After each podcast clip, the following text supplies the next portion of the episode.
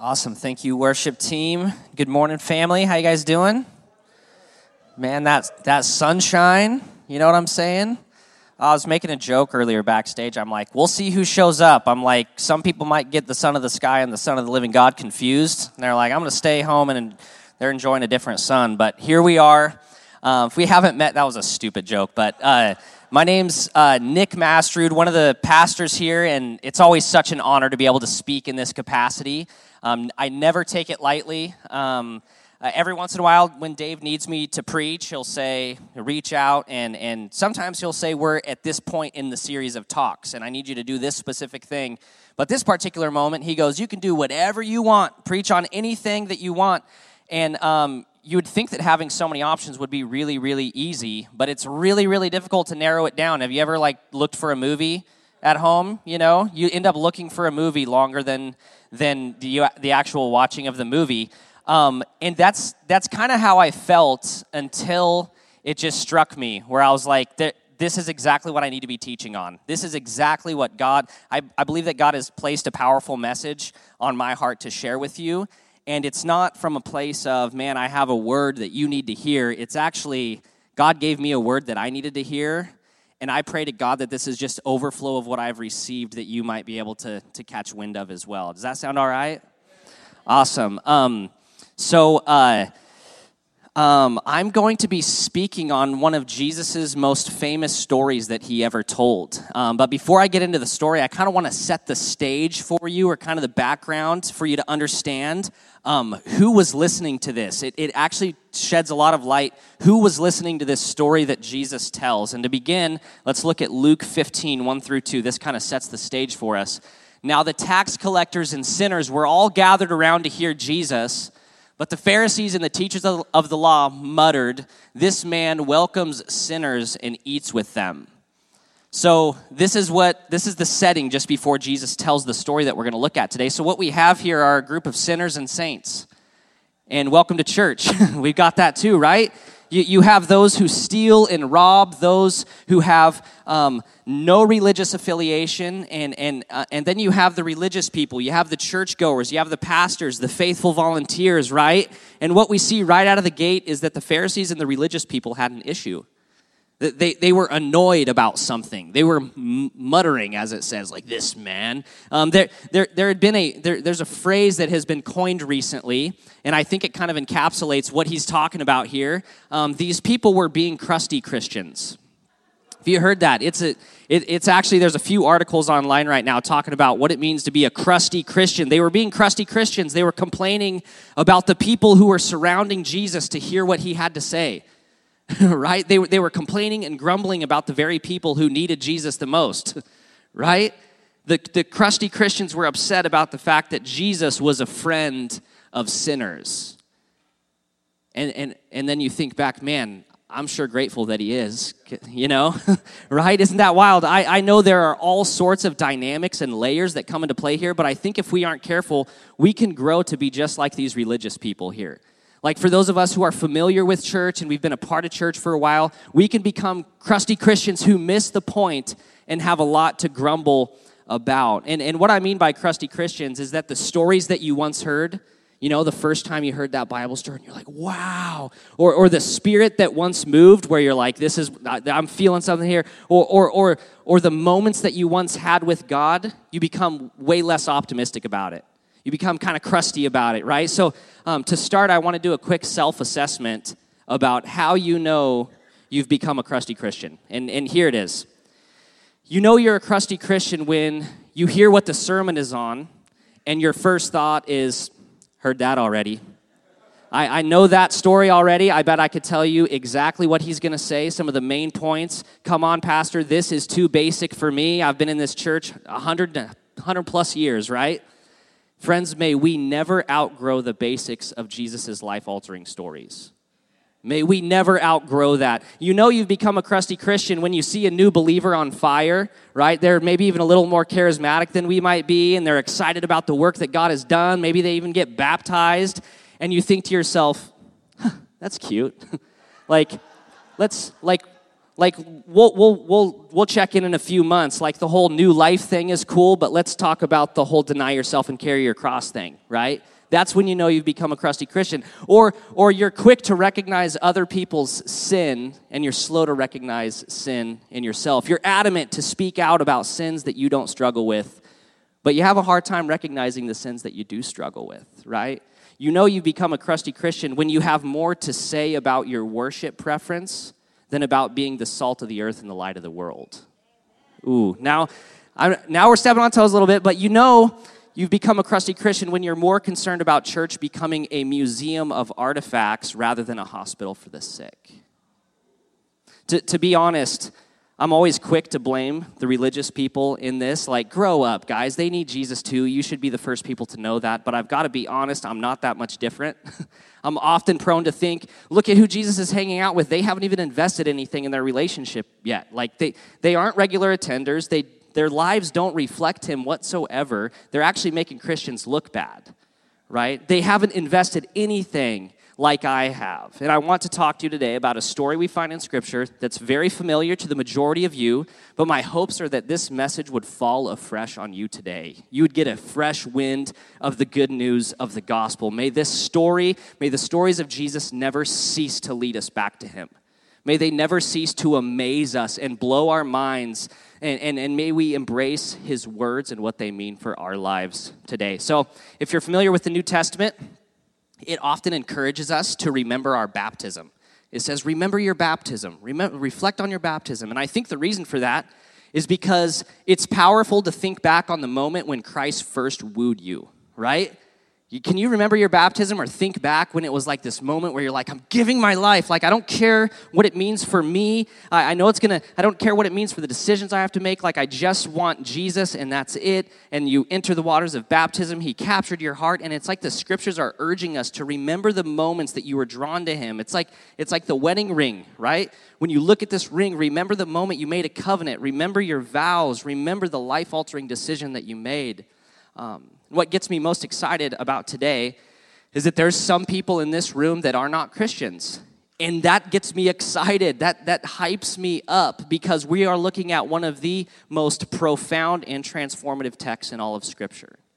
It, it, doesn't get more basic, but it also doesn't get more profound than what we are going to look at today. It's a story when, when Jesus is essentially saying this Let me tell you about my Father. Let me tell you about my dad. Let me tell you what he is all about. And friends, no one knows the Father like Jesus himself. No one knows the Father better than the Son. It's, a, it's an explanation or a story or a window of let me give you a little taste of what God is all about. And it's so easy in our world to develop misconceptions of who God is. We're, we, we all have this. We all have hurts and pains that help us paint maybe an, a, an unrealistic um, vision or, or, or idea of who God is. And, and my prayer is that this would clarify any of those misconceptions. Um, may Jesus' story shape our theology about the type of father that, that, that we have. This morning, can we trust that Jesus knows the Father better than we do? Could we trust that? Can we trust that Jesus' narrative of the Father is better than the narrative that we might have of the Father? A.W. Tozer says it like this What comes to mind when a person thinks about God is the most important thing about him famous quote, right? But why does he say this?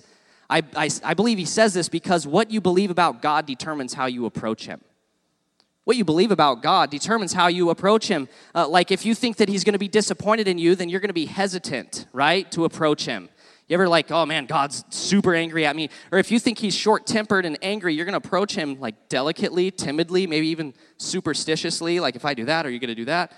If you think that he isn't all that powerful, then you're not going to waste your time on bringing bold and lofty prayers, thinking that um, writing, them off, writing him off as incompetent. Or, or if you think that he really doesn't care, then you don't want to waste your time.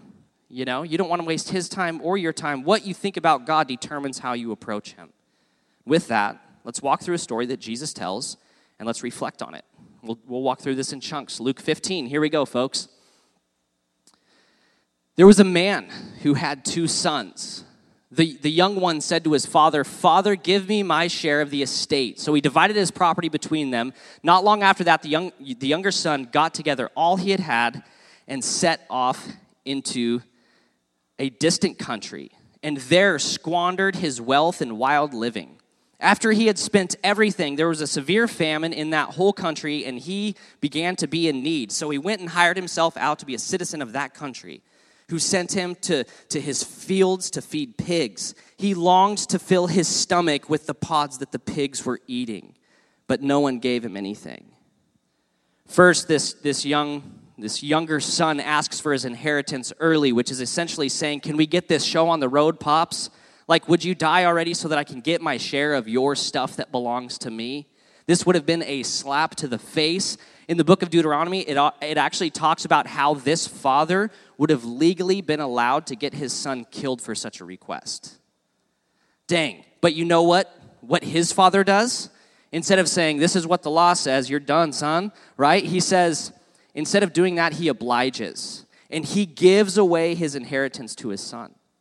Next in the story, the son goes to a far off country. He hits Sin City and he starts doing literally God knows what, living, living this wild life, completely reckless and, and wasteful.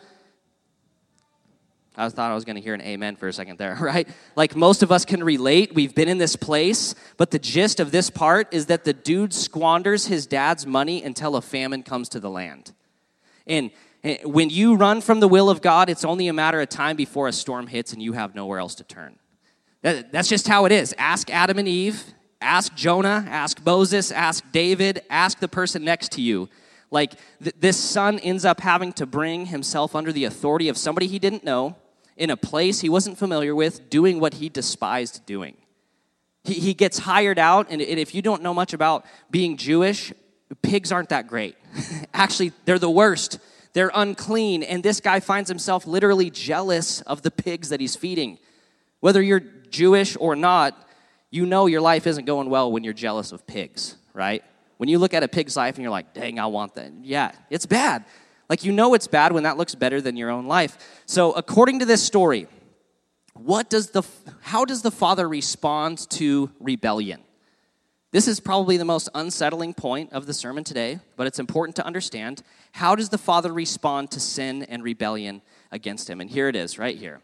When you rebel, God will let you.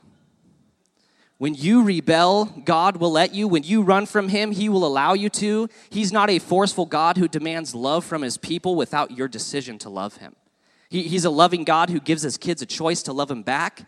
And what we know to be true is that life and life abundant is found in Him and in Him alone. And, and I know for a fact that some of you have found that there is no life, there is no hope, there is no peace outside of a relationship with the Father. There just flat out is not. I, I can tell you personally that life and life abundant did not start until I finally found it in Christ and I'm only getting a glimpse of it. Like I, am I'm, I'm brand new at this. I, I barely know anything, but mark this to be true this right here sin will take you further than you want to go, it'll keep you longer than you want to stay, and it'll cost you more than you want to pay. This is the sobering reality of sin that this young dude found himself in, and it's where we are so prone to run as well. When, when we want to rebel, God will allow us. Um, if you want a commentary on our culture, I want you to go home and read Romans 1 this week. Romans 1 over and over again, Romans 1 has this phrase. It says this, and God gave them over to their sin. And God gave them over to their sin. God didn't stop them and force them into submission. God gave them over. He's not a forceful God. If you think about it, you can't demand love, it has to be chosen. You cannot demand love. If you, if you think about it, um, like, He's a loving God who wants you to choose love in return. And, and the Christian life is a journey of learning over and over and over again that life cannot be found in possessions, experiences, progressions, or achievements, but in Christ and in Him alone. And the most confusing thing about this, however, is this truth. This is what's so stinking confusing about all this. In our culture, the things people are most likely to celebrate are the things that are least likely to satisfy. I think that's why we get so disoriented in this world is because possessions, experiences, progressions, achievements are all great things, right?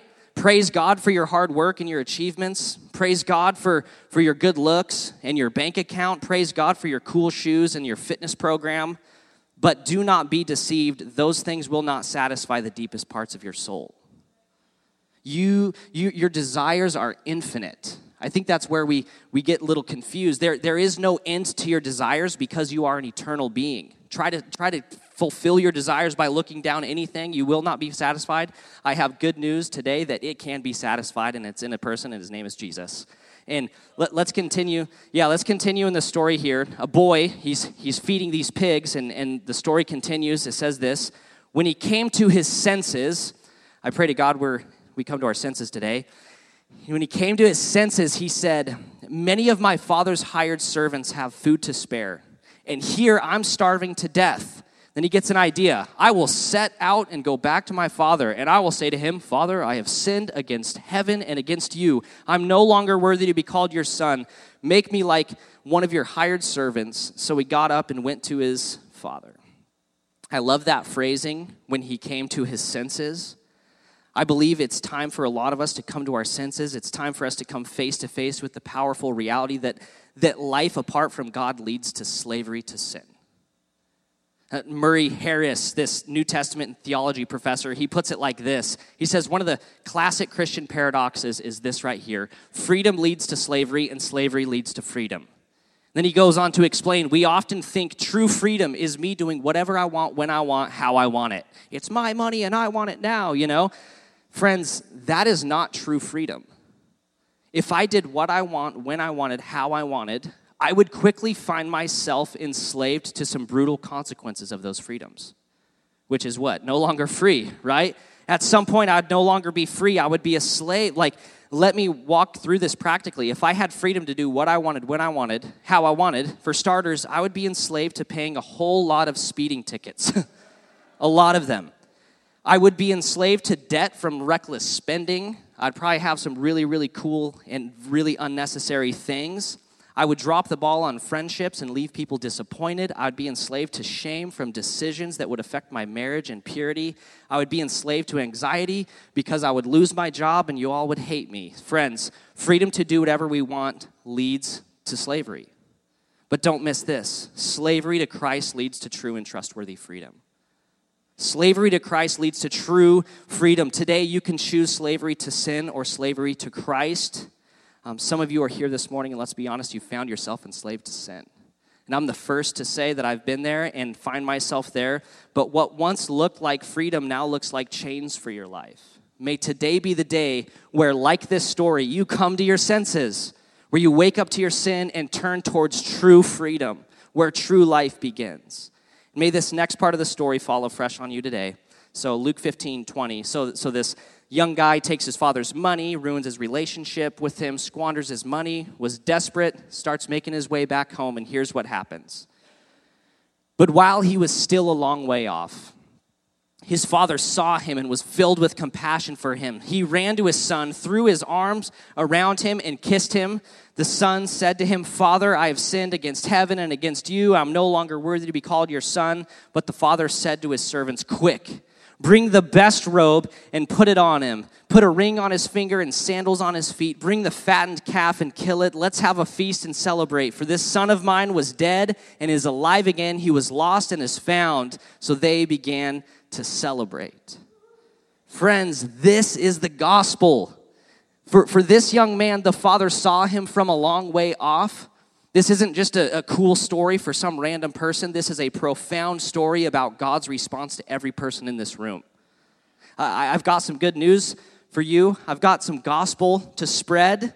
You were a long way off, having rebelled. You were timid to approach him, and here comes the Father running towards you, arms open wide, and compassion in his heart.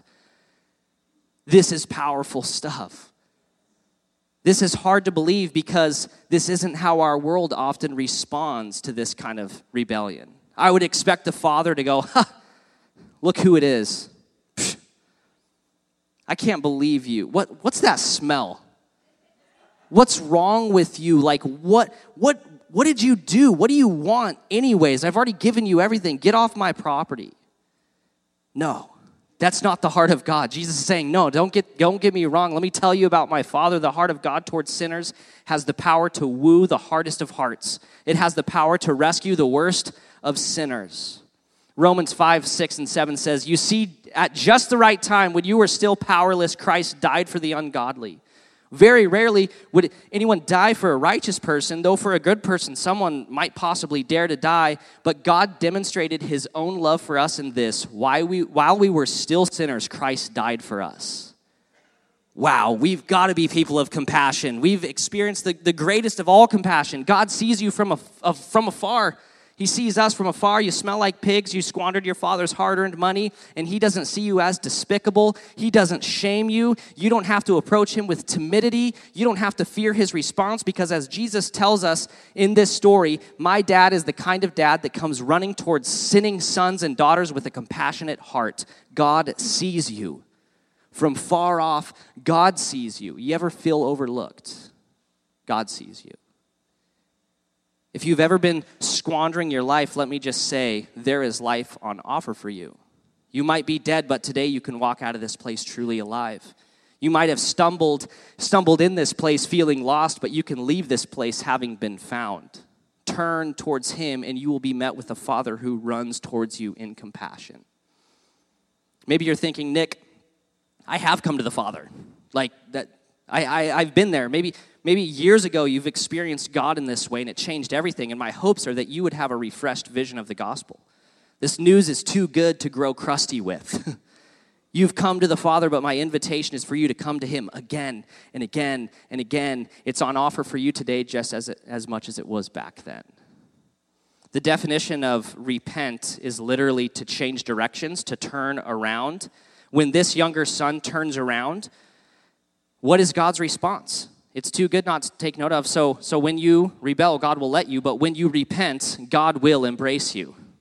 When you repent, when you turn around, this is the truth that changes hard hearts. When you repent, God starts throwing a party. He gives you his best. He is, he is there for you. It's so good. If you're being stubborn in your faith, it might just be that you need to be reminded that you've been what you've been saved from. Like, remember where I was? I've been saved from that. God traded his righteousness for your sinfulness. Praise God. So, in light of that truth, I have to ask you is there anything that you need to turn from in this season of life? Is there anything keeping you from the loving embrace of the Father? Can I encourage you with the gospel this morning that while you were still sinning, Christ died for you? He died for that. Turn to Him. He died for that. Turn to Him. There's nothing Christ can't redeem, there's no one too far gone. Come toward the welcoming embrace of the Father who has compassion on you, and He will receive you. This story is famously referred to as what? Prodigal son, yes. But the term prodigal, it isn't even actually in the Bible. It's, it's simply a heading that was added by people. And the term prodigal means exceedingly generous or lavishly wasteful. Um, and, and Tim Keller actually has a book, and he calls this the prodigal God. He, he changes this story to the prodigal God, which I think is a better title for this story because, yes, this younger son was lavishly wasteful, but do you know who was more lavish? Do you know who was more generous? Who is it? The father. The father. He throws the biggest, most extravagant party for the least deserving person. The kid squanders the money and the father goes all out for a party, right? And that's what our Heavenly Father is like. That's our prodigal God, lavishly, exceedingly generous. That's our lavishly wasteful, exceedingly generous dad. He gives good gifts to his kids. And man, I, even as I'm telling this story, I'm thinking of this royal family crew heading out. You're throwing a party. You're throwing a party for, for some kids that are in a, a bummer situation, and you get to say, Come, come, I'm going to embrace you with compassion. You deserve love and care. Luke 15, 25, 32. Meanwhile, the older son was in the field. When he came near the house, he heard music and dancing.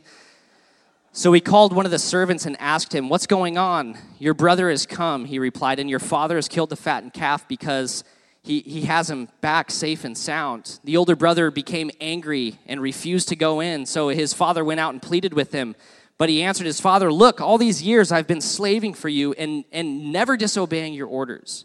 Yet you never gave me even a young goat so I could celebrate with my friends. But when this son of yours, who has squandered your property with prostitutes, comes home, you kill the fattened calf for him? My son, the father said, You are always with me, and everything I have is yours. But we had to celebrate and be glad because this brother of yours was dead and is alive again. He was lost and he is found. Some of us relate more so to the older son today. Maybe you feel overlooked, let me remind you you can be religious and still be lost. God isn't interested in transaction, He's interested in relationship. He, he doesn't want your hands, just your hands doing His work. He wants your heart to belong to Him as well. He wants time with you. He wants you. Maybe you've been in church for a long time, and today is the day that you just start seeking God for the sole purpose of seeking God. Just the sole purpose of having a relationship with Him. Nothing more, nothing less. When, when we hear the gospel, when we hear stories like this, we are compelled to respond. When, when we experience a love like this, we can't help but bring it into the world. So there's this famous, famous atheist magician. You may know the guy. I don't always quote um, atheist magicians, but this seemed fitting. Um, his name's Penn Jillette, and he has this fascinating video of his explanation of those who follow Jesus. Keep in mind, he's an atheist, but he has a good point. Listen to this. He said, I've always said that I don't respect Christians who don't evangelize. I don't respect that at all. Like, if you believe that there's a heaven and a hell, and people could go to hell for eternity, and you think that it's not worth telling them this because it might be socially awkward, how much do you have to hate somebody to not evangelize? How much do you have to hate a person to believe everlasting life is possible and not tell them that? I mean, if I believed beyond the shadow of a doubt that a truck was coming at you and you didn't believe that truck was coming, there's a certain point where I tackle you. We have something that would be crazy to keep to ourselves. It'd be insane to receive the good news of the gospel and go, all right, peace out. I'm going to the desert. No offense to the desert fathers, but it's like, let's separate from the world. This news is too good. I don't want you to stain me, right? We've got news that, we, that must be broadcasted.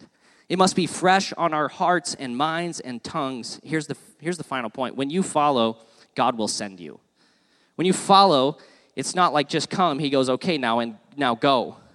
Jesus said, come, come with me. I'll make you fishers of men. And then he says, go. Uh, may we be people who replicate the wel- welcoming embrace of the Father. May Romans 15, 7, therefore welcome one another as Christ has welcomed you for the glory of God.